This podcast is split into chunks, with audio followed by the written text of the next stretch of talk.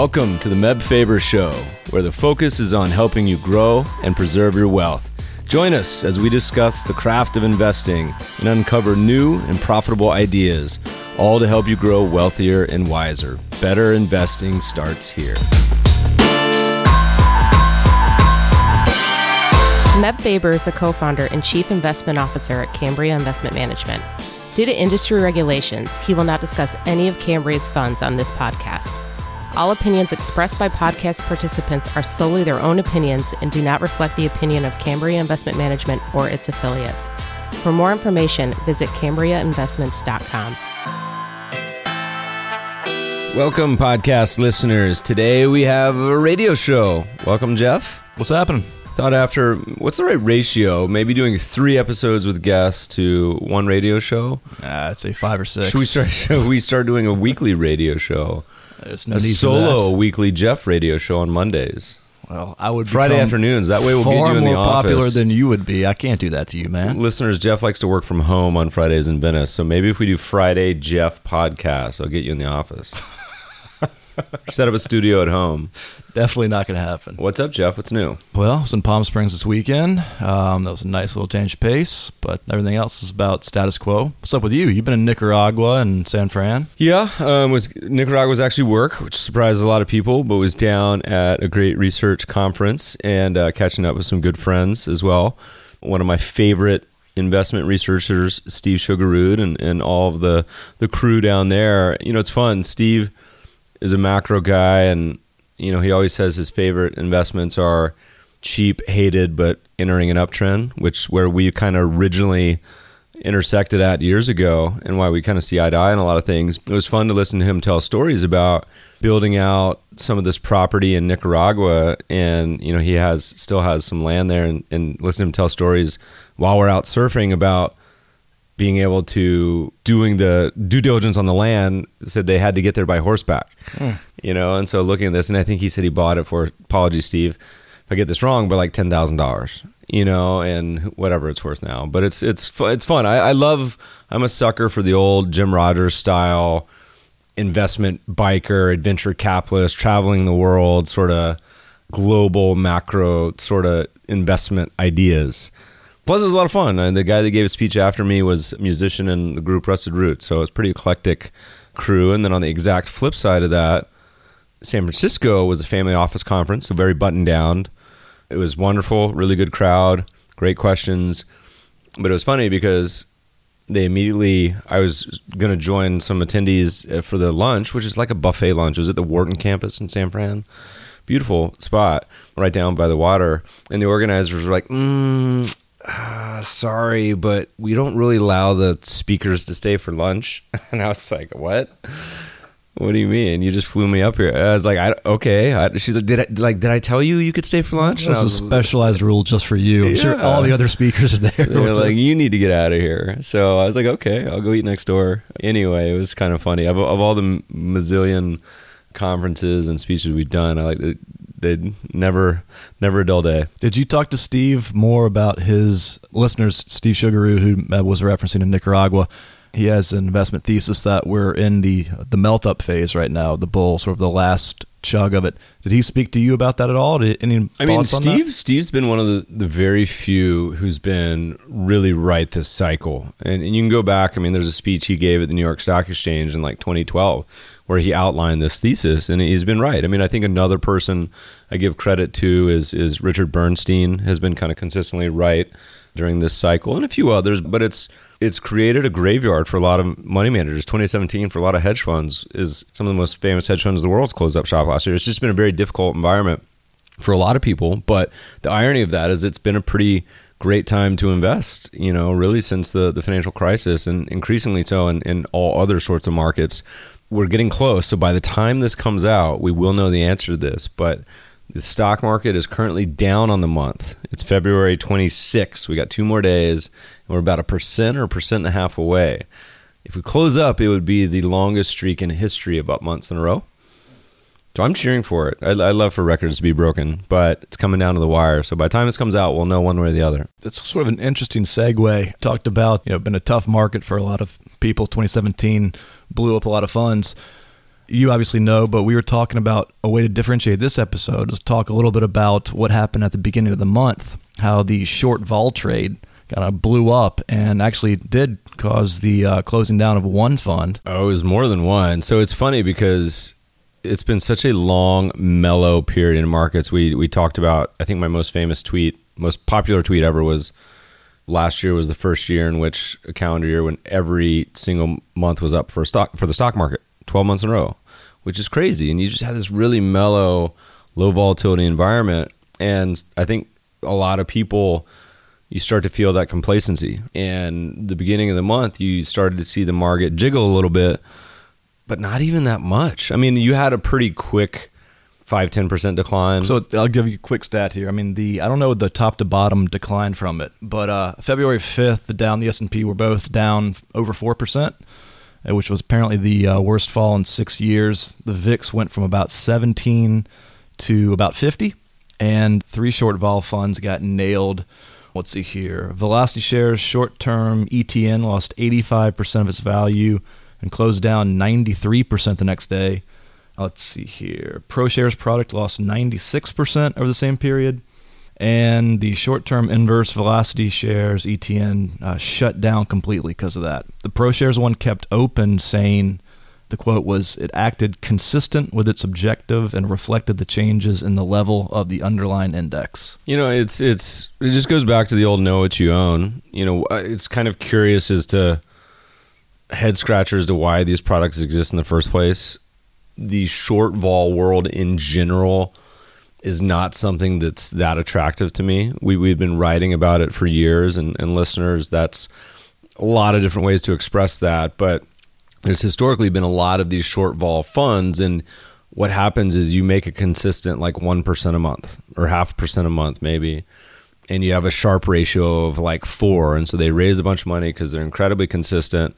And then you have sort of the Nassim Taleb Thanksgiving turkey moment where he's got a great chart, and I think it's his first book, where he shows turkey's happiness. And so every day it goes up, goes up until Thanksgiving one year, and then it just goes to zero, right? It gets, gets his neck chopped.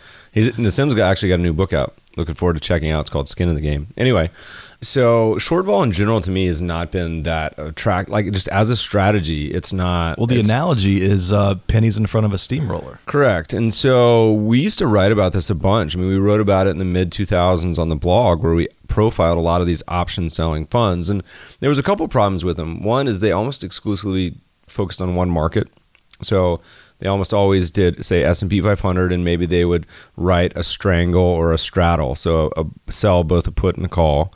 And I always scratched my head. I said, one, why wouldn't they at least trade ten equity markets around the globe? But even then, you're still equity, so why wouldn't you then do a diversified option selling portfolio across wheat and the, the Japanese yen and et cetera, et cetera, right? Commodities, everything. And we did research back in this one, back when I was in Tahoe, and found a lot of potential there. But even more potential was selling vol away from the direction of the trend. So if a market was uptrending, you'd be selling more puts than calls. Anyway, so but there's there's in general, it's a strategy that's not that interesting to me, especially when it's doing kind of dumb stuff like these did and in a leveraged basis. So there's a lot of people that called this correctly. So we had Vineer Bansali on the podcast, who was great on this. You know, Chris Cole was pretty prolific about writing about this. We sent out some of his stuff to the Idea Farm. A lot of people were talking about this kind of crazy low vol environment. It just came out, by the way. I mean, my guess is a lot of people were gunning for this. It turned out Peter Thiel, you know, Facebook, PayPal, everything else he's been involved with, had bought like two hundred forty million dollars worth of puts on these products. So he made probably a pretty penny. So the bigger question is, were, were people gunning for these products knowing that they would close up shop? It's kind of a fun example, too, of our tail risk fund. You know, we published the paper last year, launched this fund. It's kind of a real-time example of what that sort of fund would do.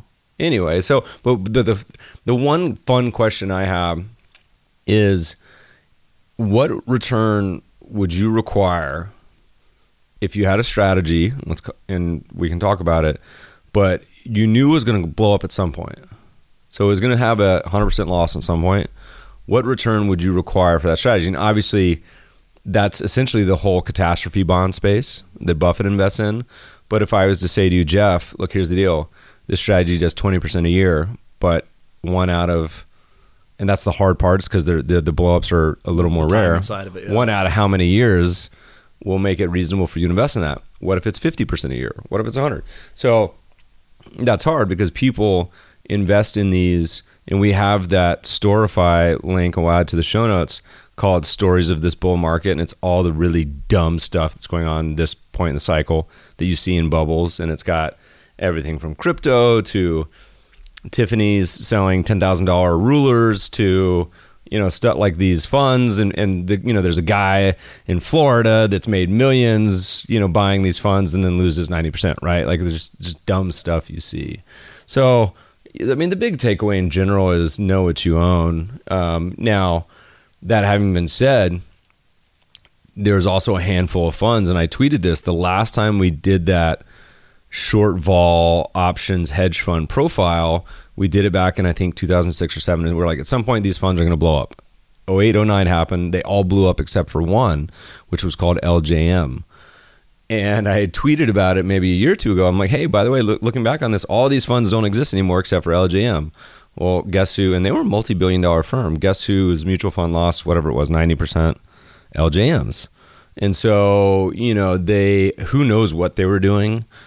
That's cr- crazy to me that you could even have that possibility. And the name of the fund was something like Preservation and Growth, which is the worst possible name choice. And so, you know, it, it's, you see these sort of lull to sleep, but, but in general, it's shocking too, because, you know, you need to have some common sense about what's going on. And, you know, if you're a fiduciary or advisor and you're allocating these funds, think about how bad of a black eye that is if you're allocating and you have any of these funds in your accounts. How many do you know that went under? I just had that one. You know, there's some where it's like a, it's a mortal wound. You know, they've been stabbed and it's embarrassment and investors will pull all of their money. So even though the V I X has, I'm sure it's obviously come way back down since, yeah, is that still the death blow for all if these you, funds? If you went on vacation in January and came back at the end of February, the market is essentially unchanged and volatility is unchanged. That's a great example to listeners also of, we used to have people ask us all the time about a lot of our trend following ideas that updated monthly. And they say, well, Meb, you, these can't, possibly can't work because you, you, what happens if the market's down ten percent in the middle of the month? You know, you're too slow. I said, well, that's actually one of the benefits of using a longer time frame is you ignore the intramonth or whatever it is jiggles, because you could have an a, a example of this month where it goes down a bunch and then back up. People will usually only think about one kind of outlier. So anyway, it it it just goes under that category of do your homework. But in general, in my mind, the bar should be so much higher for these complicated products. You know, it, it's like you have to have ten reasons to want to invest in one of these really complicated products versus just investing in some basic plain vanilla stuff. Mm-hmm. You know, we talk about the short vol a lot right now, but long vol is also probably less understood or misunderstood. You know, I, I completely am guilty of that. Years ago, I got into V X X, just a long vol product, because I hadn't done my homework and thought basically I could sit there and just let the market, you know, explode at some point and I'd make tons of money. Didn't realize the issue with uh, Contango. It was basically just burning me every day that I held this thing. It's not a long-term product. And that's a hard product for people to hold too. People hate slowly bleeding products, mm-hmm. you know, and, and you should read Buffett's annual letter always, one, because they're wonderful, but two, because this one talks about some of that cat bond and reinsurance ideas where, you know, his, it's the same general concept. He says, you know, we do a lot, Buffett does a lot of reinsurance where they'll insure against catastrophic risks, say a hurricane. And they say, well, maybe it's only going to happen once every hundred years, but we don't know that. Maybe it'll happen two or four. So we try to put in enough of a buffer, but every once in a while we're going to get smacked. And, uh, you know, I think last year with a number of the natural disasters, it was more than usual. It's the same thing with the options long and short vol. Was right? It Munich Re? One of those blew ups. I feel like it's a, it's the same general principle. You know, is that people just miscalculate the risk. In particular, what magnifies this is leverage, right? So the the dial, you have this false sense of precision where you say, oh, this only happens two out of a hundred years, and it happens five or ten, and you're you're done. So you want to avoid the almost in all of investing. I mean, same thing with designing a system. and Cliff Asness has a great quote on this where people ask him about a historical simulation. He says, I, I look at the drawdown, I double it, because even even when you are a student of history, there will be times that exceed the past. You know, that's a traditional way that as a money manager, when things kind of gyrate, you know, you, you'll see these letters, they type out the R I As and say, it's okay, calm down, this has happened in the past. And say, the market's done this and that and that and that, right? But at some point, something will happen that hasn't happened in the past. The drawdown will be worse. It'll happen in a different way, nineteen eighty-seven style event. Or if you're in Cyprus, you know, they confiscate your cash deposits. So you, the history is always a great guide, but that you could always, you have to be a little thoughtful of, you know, how things could happen differently. All right, so let's wrap this up. Any final words to listeners about vol in general? No, I mean, I think, you know, being mindful of these sort of jump sort of events, and and it's just not, in general, the short stuff that can cause me ninety percent or one hundred percent losses is not an attractive investment. Let's hop into some uh, listener Q and A. Actually, before that, a couple of updates. Number one, people have been writing in asking about your trip down to see Van Simmons and the coins. You want to give us a quick takeaway? Yeah, I totally forgot about doing this. We'll post some pictures on the website, but I gave Van some criteria. I said, you know, I would like to spend ten thousand dollars that we did on the podcast. I said, I would like to tilt towards undervalued and tilt towards beautiful. And I don't just want one coin. I want somewhere between two and ten, you know, so I wanted a few. And so he came up with a handful. Um, there's some gold type coins, gold co- commemoratives, commemoratives, uh, such as five dollar Liberty, ten dollar Liberty, ten dollar Indian, twenty dollar Liberty. There's um, some nineteenth century type coins, which for a lot of people would claim to be kind of the cornerstone of the rare uh, coin market in the last hundred years or so. So we got a, a silver proof seated dime. What's your favorite? I don't I don't know that I have one. I'll tell you a funny story, and it's good because my wife doesn't listen to the podcast, so she'll never hear it. But you know Jackie, and so we had been displaced because our house had a bunch of mold in it, and because we have a new newborn, that's black mold's not particularly a good thing to have around. So we got displaced for a few months, and we were at her family's house, and like any, you know, family that's been around for a while, you just accumulate stuff. And so, look, we're guests, so I I have no um, like to stand on complaining about this, but you know, it's essentially like her bedroom from growing up. So it's just it just accumulated. Just it's just a mess. I'm a pretty neat person, and so I kind of finally had enough. I was like, Jackie, can we at least just clean this up a little bit? Let me help you get rid of all this stuff. And so we spent an afternoon cleaning up, and started with the bathroom, and the bathroom. I mean, it was uh, it was it was like four garbage bags, just a junk, right? But I was starting to like throw stuff away like over my shoulder, and eventually there was like a little, you know, kind of cute box in the back of the one of the bottom drawers in the back of the kind of counter in the bathroom, and I happened to open it, and there was a coin in there, and I was like, you know, having been studying this for the past six months, I was like, oh, that's pretty interesting. That looks like it might be a piece, at least a piece of jewelry, right? Like a necklace that some people wear with a coin or something. I was like, Jackie, you know this? She says, um. She's like, I think my grandmother gave that to me. Yeah, I told her she did. It might, it, you know, it's pretty, isn't it? So, of course, I Google it, and it's worth probably more than my entire coin collection, by the way.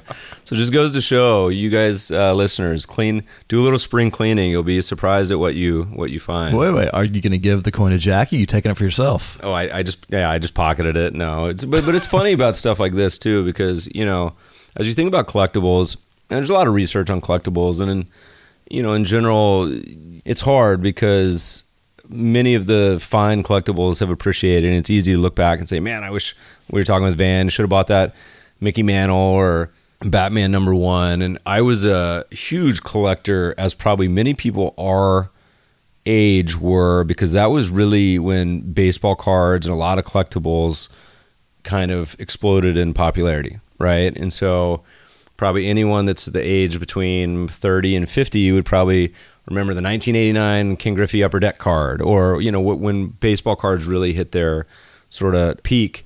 And so I had had a bunch of comic books, by the way, that my mom still has. Thank you, Mom, if you're listening. But we went through at one point when I was younger and cataloged all of them and priced them out. And then, of course, she came down from the attic. She's like, oh, I have some comics up here. And sure enough, her comics were worth more than like all mine combined. It was some like cowboy comic from like the fifties or something. And on top of that, she also bought like the Jordan rookie card when we were collecting because she liked basketball and my brother and I liked baseball. Like, you know, so it just goes to show that investing in what you know usually usually can work out. So spring cleaning on top of that's a good good piece of advice. We're way off topic. What's let's tie back to your coins real quick. What is your plan for this? Is this just something that's going to be beautiful for you to hold forever? Are you going to have this priced every five, ten years as an investment? Like, what's your no, plan? I mean, yeah, it's, I think it's just in the category of collectibles. I think it's kind of cool, different. I mean, it's not something that you can go down to seven eleven and buy anything with. It, you know, I, I don't love the argument that a lot of people, that my gold bug friends do, where if you have Armageddon, at least you have some gold or something. I mean, come on. It's, yeah, it's I mean, this is a numismatic. It's not bullion. That yeah, either way, I don't believe that otherwise, too, by the way, with, with bullion. But it's just something cool to have. I, I've always leaned towards the sort of the collectible world, but I also am kind of a big minimalist. So it's it's a it's a very fine line for me because I like getting rid of stuff. But um, I actually just bought a new product called Mural, which is basically a frame. It looks like a T V in a frame, but you can subscribe or set up playlists of pieces of art. And it's probably coming into the office, by the way, because it's not appreciated at our house. But you walk by it and you can flick your hand and it'll go to a new painting, or you can set up a playlist or random, whatever you want. You can also flick up and it'll tell you the history of the painting. So it's like having a museum. It's like a word of the day calendar for art anyway. So, and that only costs Uh, way less than buying a bunch of original art. When are you going to get your uh, coins put in some display case? And I don't think I'm going to be in a display case. I think that well, I if, should. If, I should probably get a. Something I should them. probably get a safe. Why don't you just put them in like a lockbox? Well, I mean, it's like know. it's like Buffett with a stock certificate. He's like, you can take it out once a year, look at it, fondle it, put it back. I don't know what to do with them. Well, that, that completely though it. it It chops out at the knees one of your entire criteria for having this thing. You said beautiful and then rare. They it's are beautiful. beautiful. Oh, then right. that all the more reason to put it away and never look at it again. Come yeah, on, man. But then if I put them on display, it's just kind of asking someone to come and steal them. No, your logic is flawed right okay. now. Okay, we'll put them in the office. There you go. Yep, give them to me. I'll okay. hang on to them. All right, let's hop into some... Uh, actually, you know what? One more. One more uh, general topic first. You have been sort of on a tweet fest recently talking about a new offering from Wealthfront. Why don't you give us an update and what the uh, interesting situation there is? You know, look, I mean, there's a lot of th- times where you see a lot of offerings that kind of make you scratch your head. And, you know, look, we've been commenting on the automated space since like two thousand, pre-crisis, like two thousand seven probably. And there's been an evolution of, of all these products. And in general, they've been an outstanding development for individual investors. So I put this under the category of automated investment platforms, what a lot of people call robo-advisors. So Wealthfront was one of the first. A lot of people who don't recall history, they were came out of a startup called Kaching, which was a Facebook trading app, which then pivoted into being a kind of follow the genius model where you could allocate to some money manager who was a genius, and you paid up to, it was either three or four percentage points fee. And that business model has been a graveyard. It gets tried like every three years. Covestor tried it, Marketocracy tried it in the last bubble in the late nineties, but they're still around, by the way. They have a mutual fund that's that still exists. It's just a really, I think, flawed premise. Uh, I think it's hard. My interpretation, which we've always mentioned, if you're going to follow, quote, smart money or geniuses, then follow at least the ones that probably have the best talent, which is hedge funds, which is thirteen Fs, which is our book, Invest with the House. But so then they pivoted to being a kind of modern portfolio theory, buy and hold automated service, which is, by the way, which is a totally fine, great offering. I recommended it to people in the early days. They charged twenty-five basis points, gave you a buy and hold asset allocation, rebalance, tax harvest, all that good stuff, right? Totally great. And then, you know, Betterment being another independent competitor, but we always said, you know, the because of structural reasons that the custodians would eventually dominate this because they could use their own funds, thus have a huge price advantage. And that's come to pass. So Vanguard is now well over one hundred billion dollars. Schwab is north of twenty, and then Betterment and Wealthfront are both at ten. So, you know, we've said a lot of things. We said there may be room for ten of these. You've seen a lot of little ones sprinkle up that I think this is probably the killer app eventually for a lot of the E S G stuff, because it's E S G has been a big area where what define that for anybody who's environmental, social governance, I think, where that's there's been a ton of people. Media loves it. Everyone knows at some point there's somehow going to be money there, but there's just no money has flowed to it for the most part. And I don't know if it's marketing or the message or whatever. But so if someone says, look, I don't want gun stocks, I don't want tobacco stocks, I don't want whatever, you can exclude them. And so an automated platform is perfect for that. So we've written a ton on these on these investment advisors, and I think they're fantastic offerings. So first of all, by and large, they're far better than a lot of the junk you'll get where asset allocators will charge you one or two percentage points per year plus underlying fund fees and do the same thing, right? Now, the model has shifted a bit because it's hard for the independent. So Betterment now offers financial planning as well, as does Vanguard. And then the pivot that you saw Wealthfront making currently is they're launching a proprietary mutual fund, which, look, first of all, I have no problem with companies making money. I have no problem with companies charging high fee funds. There's plenty of funds out there, one, two percent. I'm totally cool with that. But the challenge with Wealthfront has been, you know, over the past few years, they've been very aggressively attacking people for non-transparency, for questionable business models. So they have all these public articles about attacking Schwab and Betterment, everyone else, financial planners, like really kind of on the borderline nasty, right? And so then they come out and they say, we're going to launch this mutual fund. It's going to be risk parity, which, by the way, doesn't jive with their historical investment strategy, but whatever. I have no problem with risk parity. I like risk parity. We used to own the risk parity domain. We've told that story on the podcast probably, but... Well, have you talked about your second U R L? Risk parity? I actually thought I had risk party, but it's risk parity. P A. If you want it, listeners, let me know. You can type in the old one and see where it goes. It's like a party Swiss Swiss hedge fund or something. So risk, risk parity is a great concept. And, you know, a journalist wrote about it, and it's like, you know, Wealthfront's launching this ground groundbreaking mutual fund. I said, hold on. Let's... let's journalist. There was a good thing because it was Barron's. There's no journalist name on it. So I just said journalist. Okay, just a little history lesson here. Risk parity has at least been around since the time of Ray Dalio, starting Bridgewater, the all-weather fund. The, the genesis was he wanted a fund that if he croaked, he could put his family's trust in something and it's not going to depend on alpha type of ideas. So for those who aren't familiar, Bridgewater, world's largest hedge fund, risk parity, they have, they have two offerings. One's called All Weather, which is the risk parity offering, and one is called Pure Alpha, which is the go trade everything. So the, the concept of risk parity, which is that there's no reason to accept prepackaged betas the way that they are. So if you have stocks and bonds, stocks are inherently leveraged. They have debt, right? So, but you don't have to accept them at the seventeen percent volatility that the S and P five hundred E T F is given to you at. You could say add leverage, or you could subtract leverage and add cash. And so you could target U S stocks at ten percent. So then it becomes a question of correlations and then expected returns. And so you could leverage up bonds. The whole takeaway, we have a chapter in our book, Global Asset Allocation, on it, free book dot meb faber dot com. You guys could get um, a free copy of it. We talk about risk parity, but the whole concept is totally fine. But the the practical takeaways, you end up with a lot more in bonds. So you're leveraging the bonds up, and you make sure you have other assets like real estate, et cetera. But first of all, so I made the comment, I said, look, risk parity has been around at least since Ray Dalio started this in the nineties.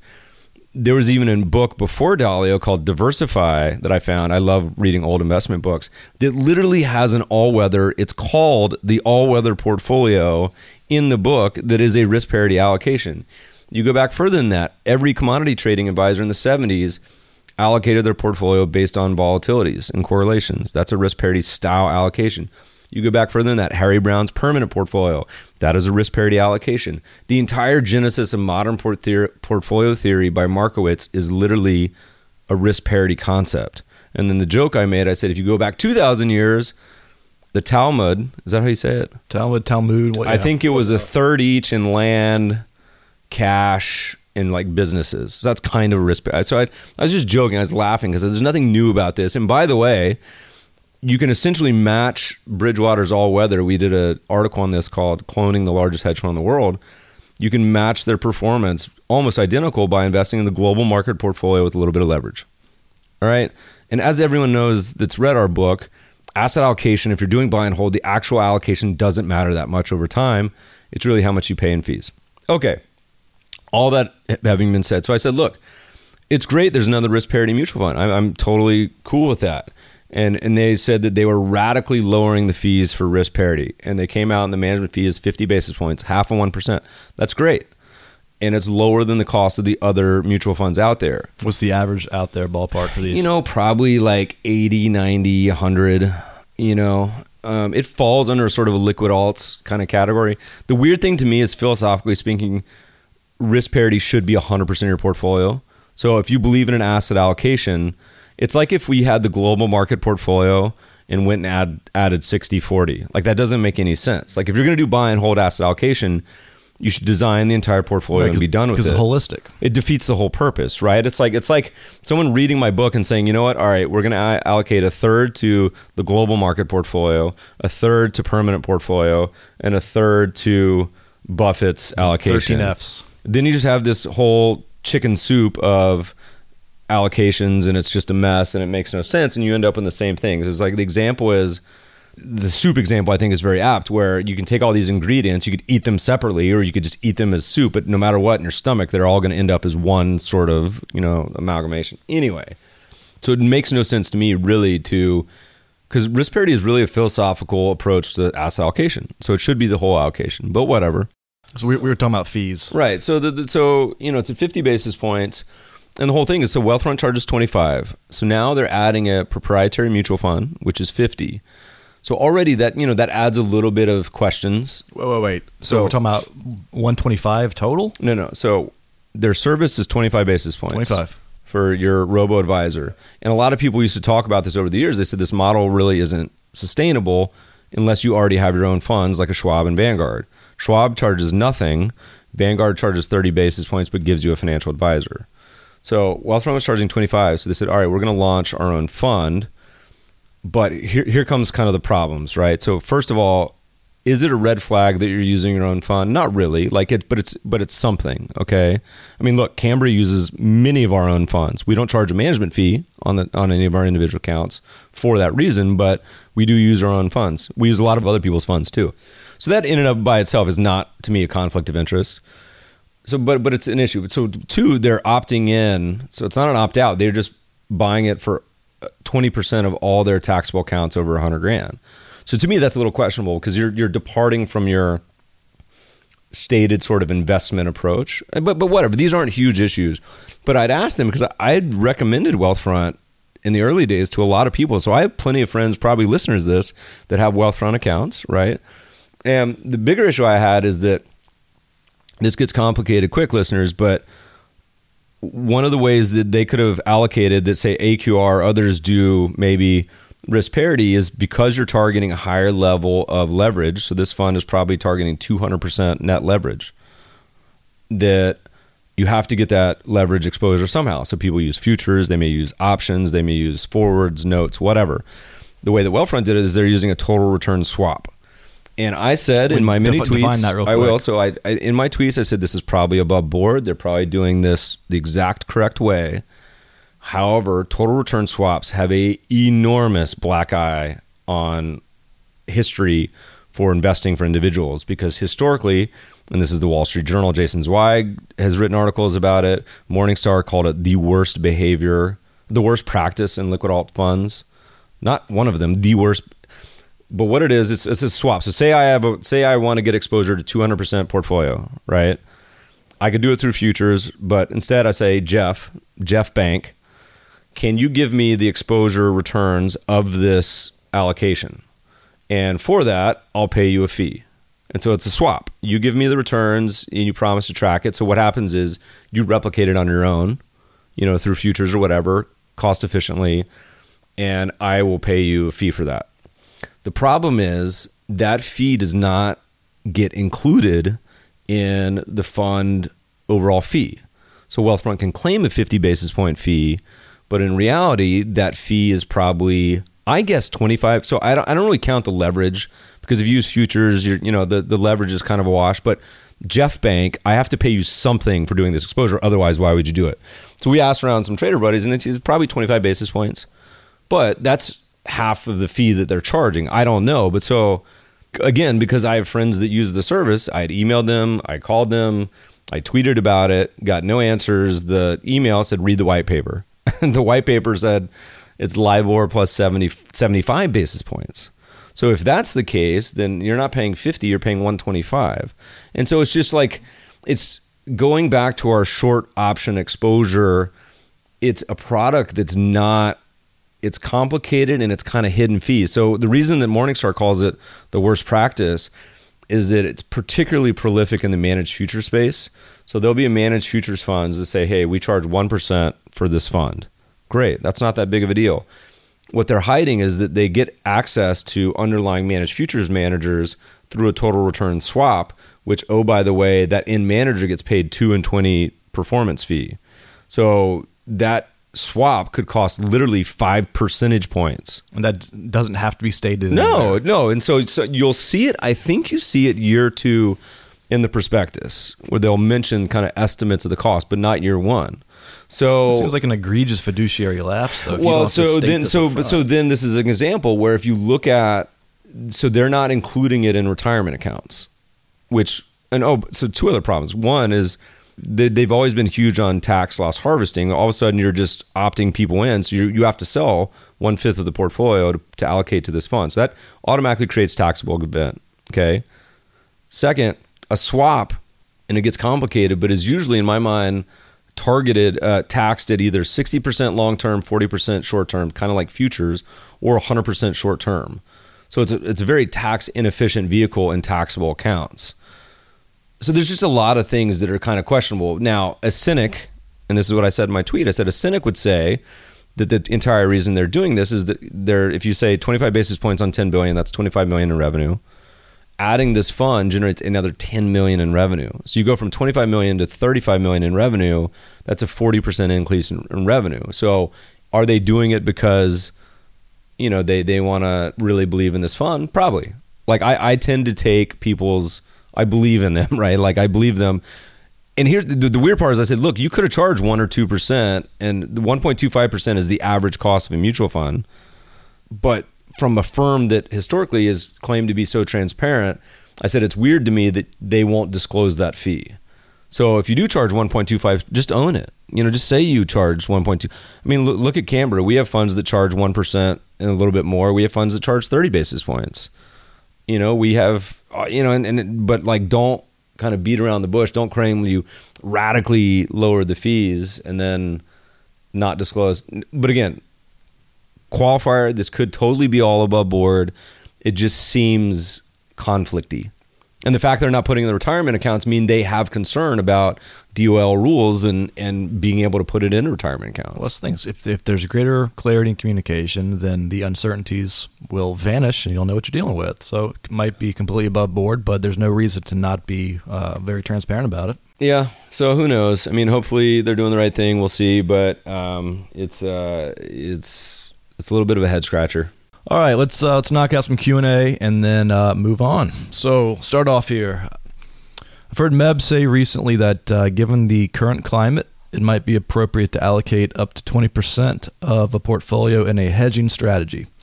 I've also heard him say many times that you need an exit strategy to follow.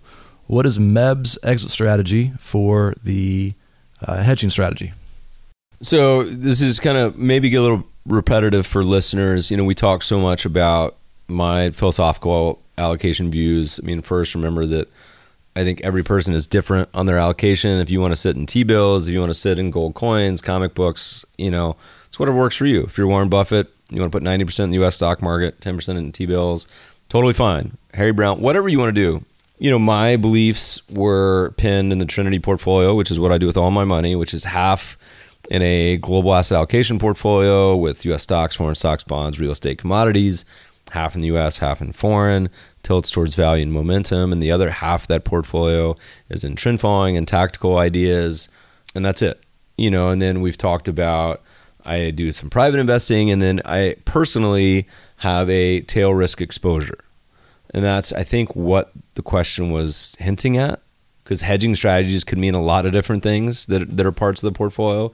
But assuming they're talking about tail risk, you know, to me, again, I'm an outsized example, which is why we didn't historically automatically add tail risk to client portfolios, is because it's it's not necessarily on a logical, mathematical basis a great investment. It might not even be a good investment, but it's a good sort of diversifier. And for me, being someone who's particularly exposed to the asset management industry, it's a potentially wonderful anti-correlated sort of investment. And for all the reasons we mentioned in a tail risk paper, why it's probably a, a more comfortable investment right now with lower volatility, high valuations, et cetera. Uh, I've mentioned publicly in the past that I would probably add to it if and when the U S stock market ever enters into a downturn, which it's not, downtrend, excuse me. Now, so the question is, when would I sell? This is probably the only investment that I don't have like a hard and fast, objective, rules-based approach to getting rid of it. But to me, if and when the tail event happens, you know, if and when U S stocks get cheap again, if and when you go through a long bear market and everything washes out, then that time. So there's a couple inputs. It could be I add more when the market enters a downtrend and sell it all when it enters back into an uptrend.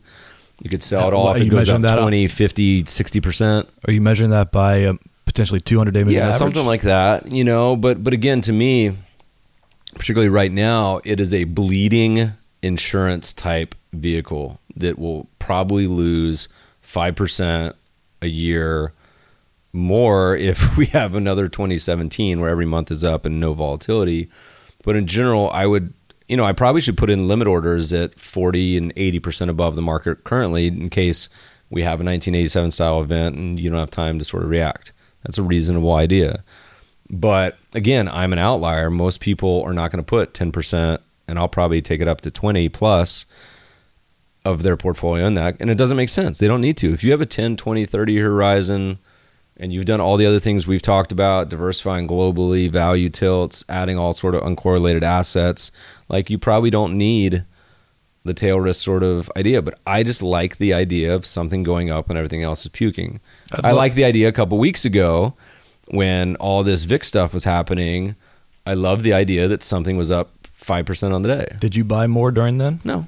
I'd love to see. I mean, historically, the research has shown that the volatility explodes And, and returns are worse for stocks when they enter into a long-term long-term downtrend, which hasn't happened. You know, we're still in an uptrend all, across almost any metric, with the exception of maybe U S REITs. I think they're now officially into a downtrend, which, interestingly enough, was the first thing to go in two thousand seven, was REITs slowly just topped off. So hopefully that's not a repeat. So you mentioned earlier you might take it to twenty percent, whatever you're at now, call it ten, I don't know. So you might be adding then. So I'd be curious, you know, in the future, if we could look back and see the, the timing of when you would add more if the market does hit a downtrend, because it's going to be a trade-off. On one hand, you're going to be adding more protection. If, but it's, then a, at some if point, it's a puke down, I won't be adding more. If it's a rollover, I will. Makes sense. If the market oh, yeah, ends up down sense. twenty tomorrow, I'm not going to buy more because the event's kind of already happened. But I mean, this is a tactical. But that's a, to this is not a term, good long-term investment. To use your own term, that's sort of binary thinking. Isn't there the possibility that you might have a little bit of both in terms of there could be some puke days followed then by some sort of slow rolling drawdown? Puke to me is like a ten percent down day or a twenty percent, ten, ten percent plus down month. twenty percent down month, Th- that that's where you get into the real pukage. Think about that, listeners. This has happened plenty of times in the past as far as ten percent down months. That's a pretty painful, that's a pretty painful month. That hurts. All right, let's, uh, let's keep going here. Uh, leverage.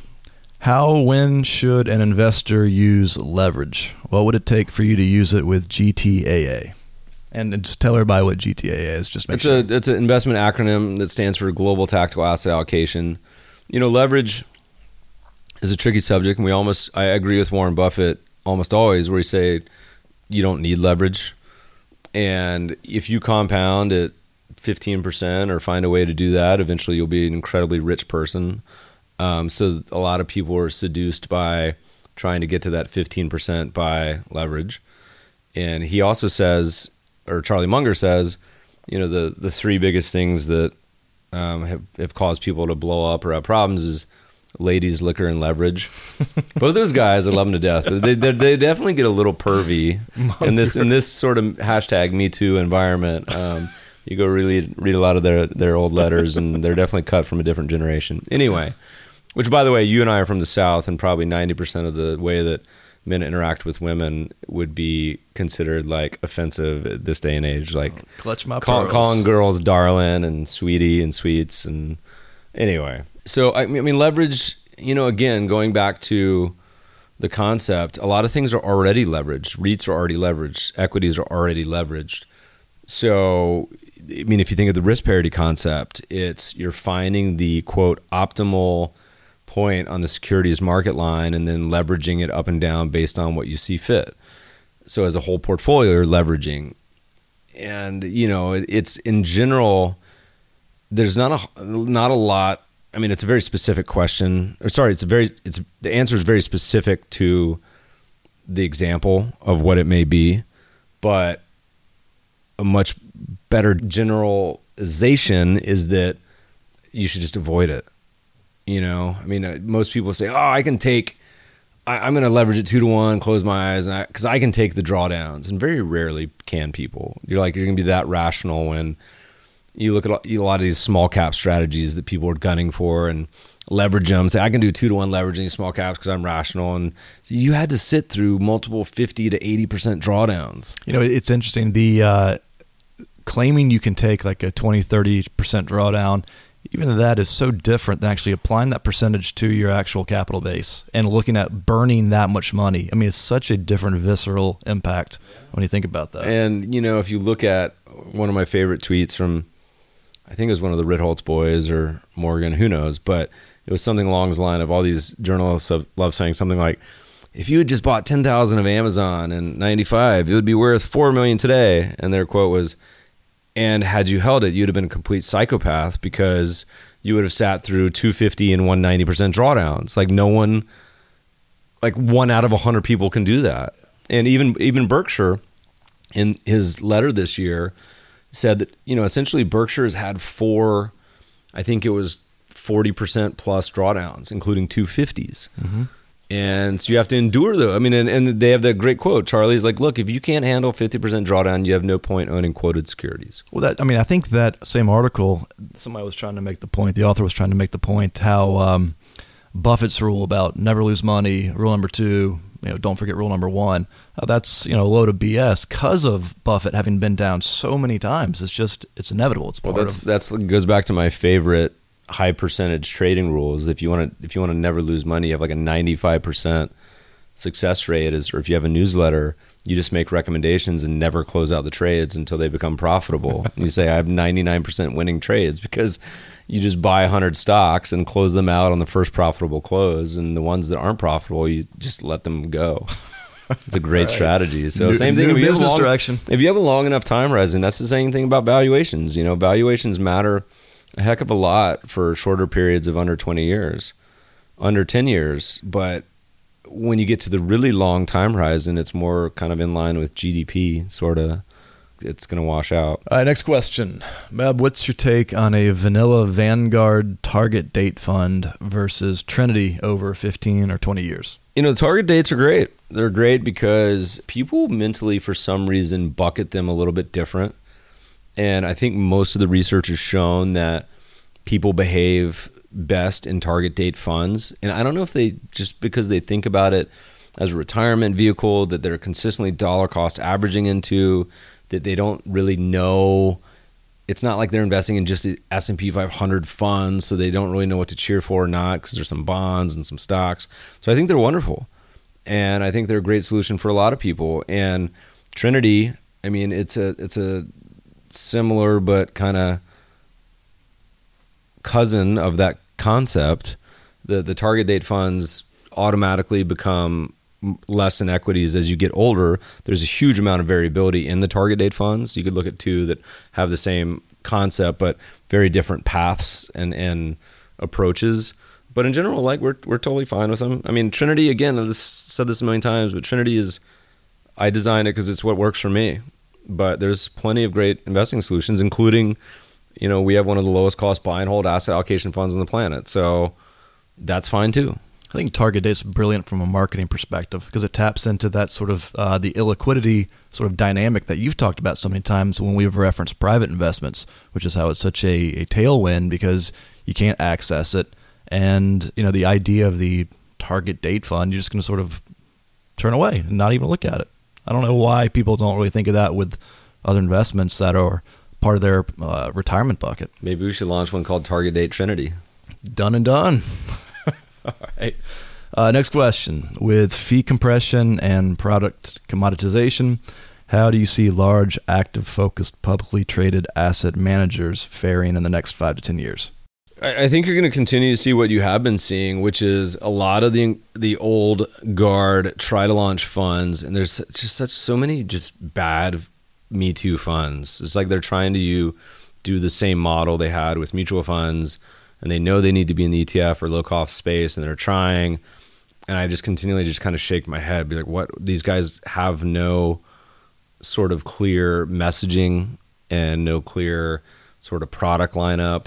I think you'll see a lot more acquisitions. I mean, it's every day you hear our uh, our good friends at Global X just got acquired, ten billion dollars shop by Mirai. You in that same article, it was talking about all the other firms bidding on them, and I think it was Aberdeen and J P Morgan and all these others are looking to acquire firms. So it's it's kind of either or, but it's it's the same thing about business has always been. These huge incumbents have a huge cash balance sheet plus kind of a dwindling but still fantastic business, like the American funds of the world. They have a great business, but it'll probably be declining and lose every year. So, you know, they do what incumbents do. They start buying up small some of the small innovators and shops out there. So you'll see a lot more consolidation, but it's still a good business. The question I'd raised many times on this podcast is, is that transition a phase shift where it happens in just a few years, or is it a multi-decade? And I don't know. The blockbuster Netflix moment, I think it'll last. Um, I think the, the trends will accelerate, but I think it's a sort of scenario where people wise up to this stuff slowly. You know, when you get, when someone dies, when someone gets divorced, when you inherit assets, that's usually when they get liquidated and then invested into the kind of cheaper, better products. But this is a world we live in where there still exists a two point three percent fee S and P five hundred mutual fund. Like how, how is that possible that that is still exists? How is it possible that there's a ton of literally S and P five hundred mutual funds that charge over a percent? Like in a in a efficient world, that should never, ever, ever happen. To what extent do you think that the broad investing populace out there is aware of this sort of uh, fee compression and the sort of transition in the industry? Because in one there's, sense, there's a, there's, well, hold on, everybody listening to this podcast is probably within a bubble. I mean, anybody listening here is somewhat educated in investing, and probably this is all over their radar. But I mean, there's a much bigger world out there who I feel like is still probably fifteen years behind. Well, you see it playing out in totally different areas. I mean, look what's going on at Harvard. Harvard has just been this mess in the endowment for years now, where you see this sort of education gap, but on top of that is misaligned interests and, you know, different people like alumni and faculty and investment managers and students all having interests, but also maybe not a great understanding of investing. So it creates huge problems. And the same thing, we see it every day in these office hour summaries we did where we talk to people, and there's often an education gap. I mean, the the basics today, I had tweeted out, because kind of around the Berkshire meeting, I tweeted out, like I did this old chart we had in Invest with a House where we did the, hey, here's what Warren Buffett's top ten stocks have done back to two thousand versus Berkshire, and they're pretty close, neck and neck, though the tech, quote, clone actually wins, and how they both beat the S and P by four percentage points a year, but have underperformed eight of the last ten. But it's funny to read the Twitter comments because a bunch of people, they totally missed the point of that, which was you would have had one of the best performing managers on the planet since two thousand, but you would have had to allocate through this whole period. And active managers go through these long periods of, of underperformance. So the takeaway should was supposed to be, if you're in search of alpha, you have to be willing to allocate for ten plus years to a manager. Otherwise, you're just going to chase performance like all these other idiots. And that's not just individuals, that's institutions as well. But if you read the Twitter comments, it was so funny because people were like, well, you could have allocated to an E T F and that would have beat Buffett the past eight years. I was like, that's not the point. The whole point, you're describing the problem. The point was that you would have beaten ninety-nine percent of all mutual funds, but you would have had to endure a ten-year period of underperformance. So it's hard. So I, I think I think the... the the way the world's going, and this is, you know, the internet's sort of effect on everything, is that the disinfectant sunlight of the internet, like at some point, the two point three percent S and P five hundred mutual funds won't exist. At some point, the the S and P one percent ones shouldn't exist because everyone will figure out you can buy that for literally five basis points. It's the exact same thing. Literally, it's the exact same thing. There's a good website called F I X uh, that you can type in a fund and it'll spit you out a cheaper alternative.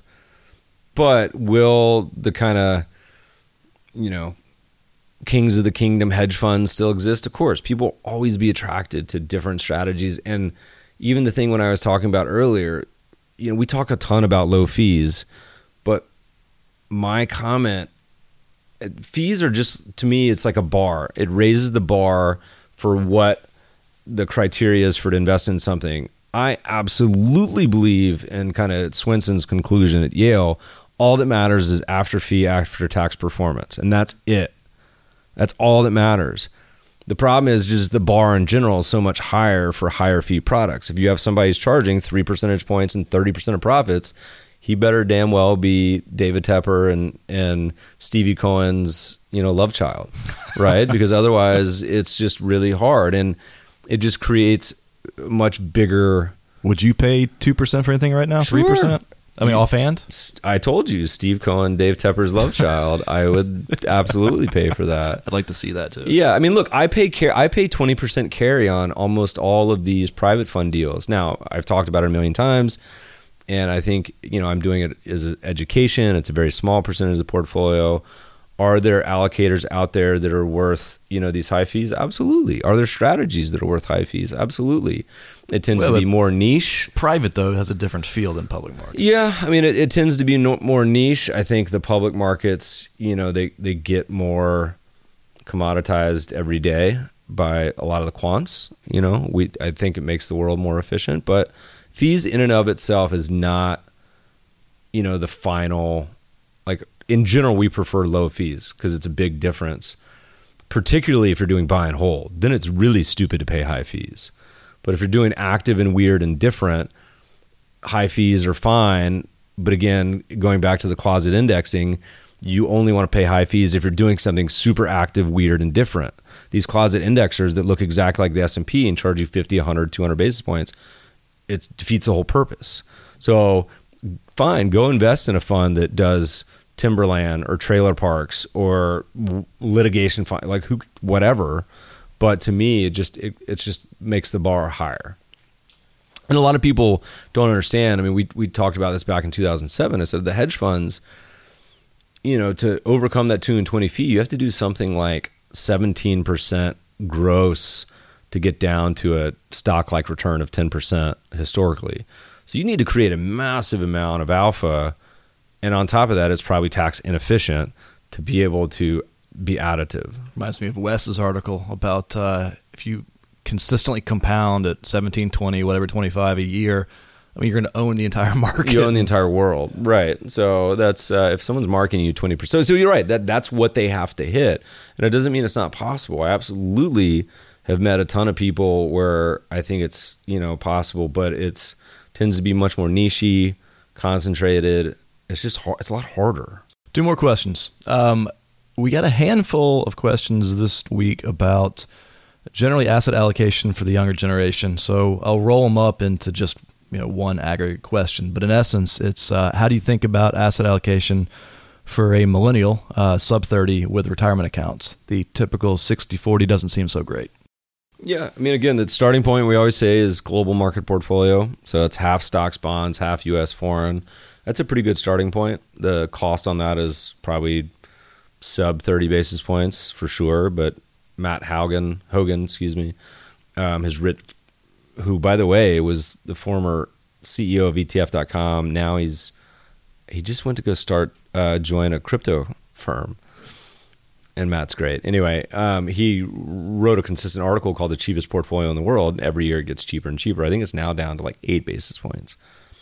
Anyway, you know, to me, that's the starting point. But you're young, you're in your thirties. You can also spend some time learning. Go ahead and put that ten percent of the portfolio. So, so eighty, ninety percent, put an automated solution, whether it's a target date fund, whether it's one of these robo-advisors, whether it's a group of E T Fs, and just kind of forget about it. You want to go light the other ten, twenty percent on fire, trading Ripple and Ethereum and everything else and Jeff's options and who knows, whatever.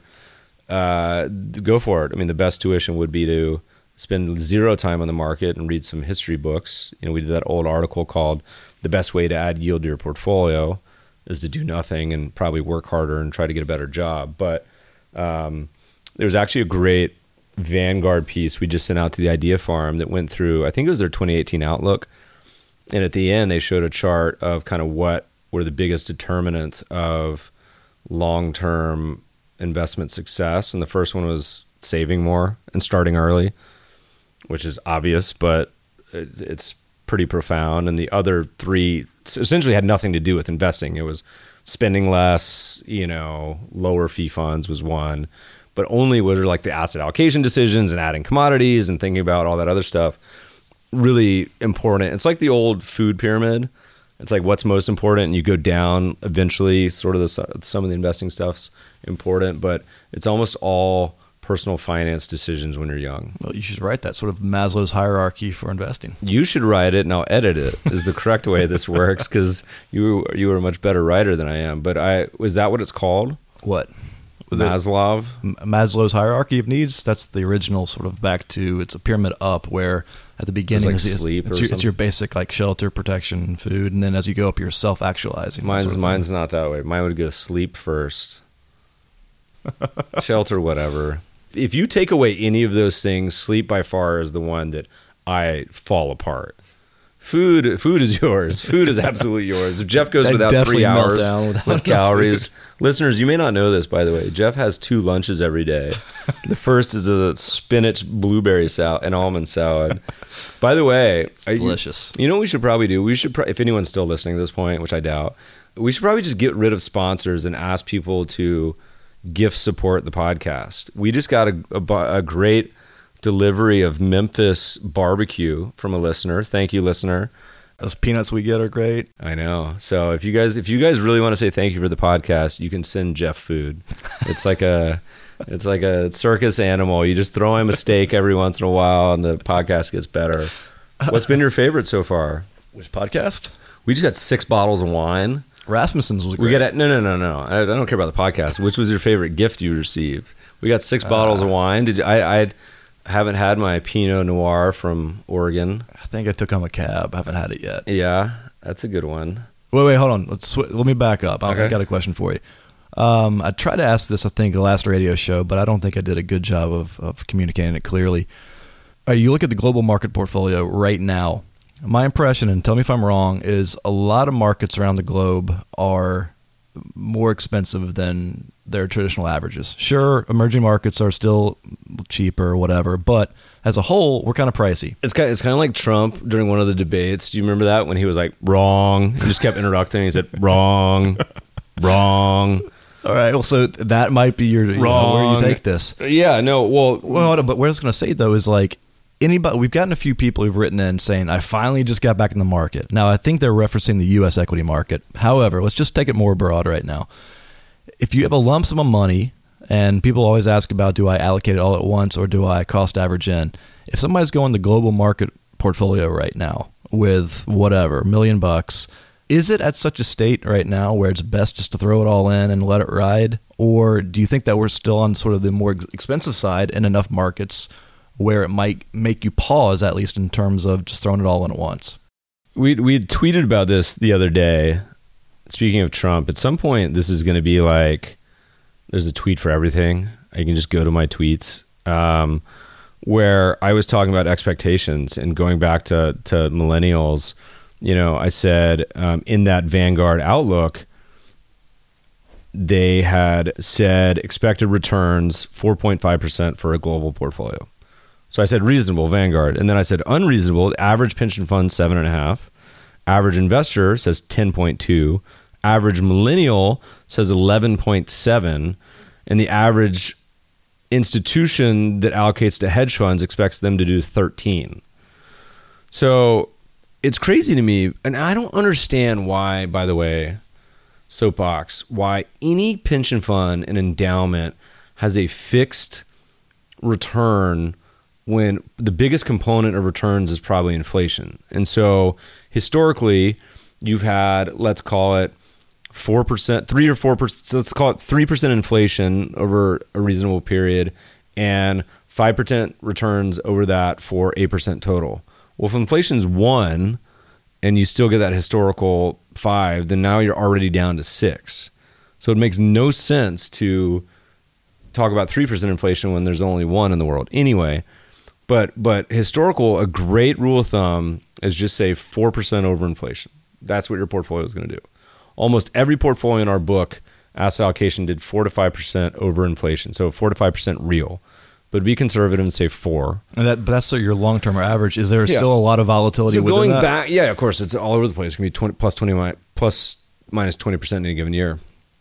Going back to your original question, is the world expensive? No. The U S is the second or third most expensive country in the world, but most of the world is totally average to cheap. And the, and the cheap stuff is some of the cheapest it's ever been relative to the U S and the world. So that's people are all, so talking about dollar cost averaging, it's the correct answer in my mind, logically speaking, is I think Corey Hofstein just put out a piece on this, is to invest it all today. That's just math. But for a lot of people, psychologically speaking, the best thing to do is dollar cost average. So put in five hundred bucks a month. And that way you don't have to worry about it. As markets are going down, you're adding more. As markets are going up, you're still adding. So psychologically speaking, I think it's really hard. That was one of the office hour takeaways for people is stop thinking binary terms. And the beauty of that is people are always worried about the market, which is the U S stocks. Well, U S stocks are only a small percentage of the global market portfolio. They're a min- minority. So, um, but the good news is most of the world's reasonably priced to cheap. Now, you have pockets of things that are kind of crazy, like foreign foreign sovereign bonds that have negative yields and U S stocks, but a lot of stuff's probably totally reasonable. All right, you mentioned inflation. This ties into our last question, so let's knock this out and call it a day. Uh, with rising rates, I am in short-term notes uh, to limit duration. With hints of higher inflation, do tips make sense? And as a quick tack on, somebody else was saying, Meb, how are you playing inflation, and how are you diversifying within fixed income? Yeah, tips are fine. Now, you know, I think that's a reasonable thing to allocate to for almost anyone, U S and global. Clarify real quick, just for anybody who's not familiar with it. Treasury inflation-protected securities. I think I got that right. Launched in ninety-seven in the U S They've been around far longer elsewhere, but the coupon payments adjust for inflation and the principal. God, you're catching me at the end of this long podcast. But essentially, it's a, it preserves your purchasing power. So as opposed to most bonds that would really struggle with a, a rising inflationary environment. And even then, by the way, the coupon payments ratchet up. So if you're, you get, it's a seesaw, you get higher payments despite price losses. But it's the long periods of high inflation that kind of erode bonds typically. All right. So yes, then tips work for you. Tips are reasonable. All right. Anything else on your end? No. Around for a while. Um, Got a few writing projects, but otherwise we're, we're trying to update. By the way, you know something interesting. I don't know if I sent you this, but do you remember when Amazon had a bunch of our books? Someone emailed me. It was like, Meb, I see your book is seven hundred dollars on Amazon. Why is that? And so I went and Googled Meb Faber on Amazon, and I had like thirty book listings. So it, it would be exact replica of uh, pff, exact replica copy. Coplica is Coplica is a copy replica wow. of shareholder wow. yield book, but th- the name was a little bit different. So it'd be like Shareholder Yield twenty thirteen was the name of the book, and the publisher was Meb Faber instead of the Idea Farm or whatever. There's all these little differences, and so I I have a good friend at Amazon. I emailed him. I'm like, hey, what's up with this? Like, how do I get all these taken down? It's clearly not me. So I said, this is fraud. what, so there's some sort of fraud going on. And so this long article just came out recently, and it turns out it's not fraud the way that I think it would have been, which was people buying copies of my books, relisting them with the hopes that someone would buy it for nine hundred dollars. It's actually money laundering. So what people would do is they would set up the book copies, steal people's credit cards, charge it, so Amazon would pay the bank account that was linked to the book as a way of just uh, laundering money from stolen credit cards. Isn't that fascinating? Part of the problem, Meb. Yeah. Uh, so anyway, but we're so that's on the to-do list, is to update particularly shareholder yield, global value, because they were on the early end of us doing self-publishing. So I have no problem with the ebooks, but the physical books look terrible. I think they're like D plus quality.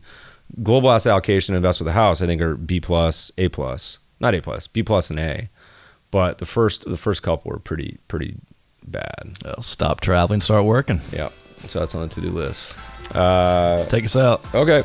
Listeners, thanks so much. Send us lots more calories to Jeff and reviews. We uh, we read all of them and really appreciate all of them, including the one that just says lame on there. Um, so leave us a review on iTunes. You can always subscribe on Overcast, Stitcher, Castro, all those good ones. And uh, thanks for listening, friends. Good investing.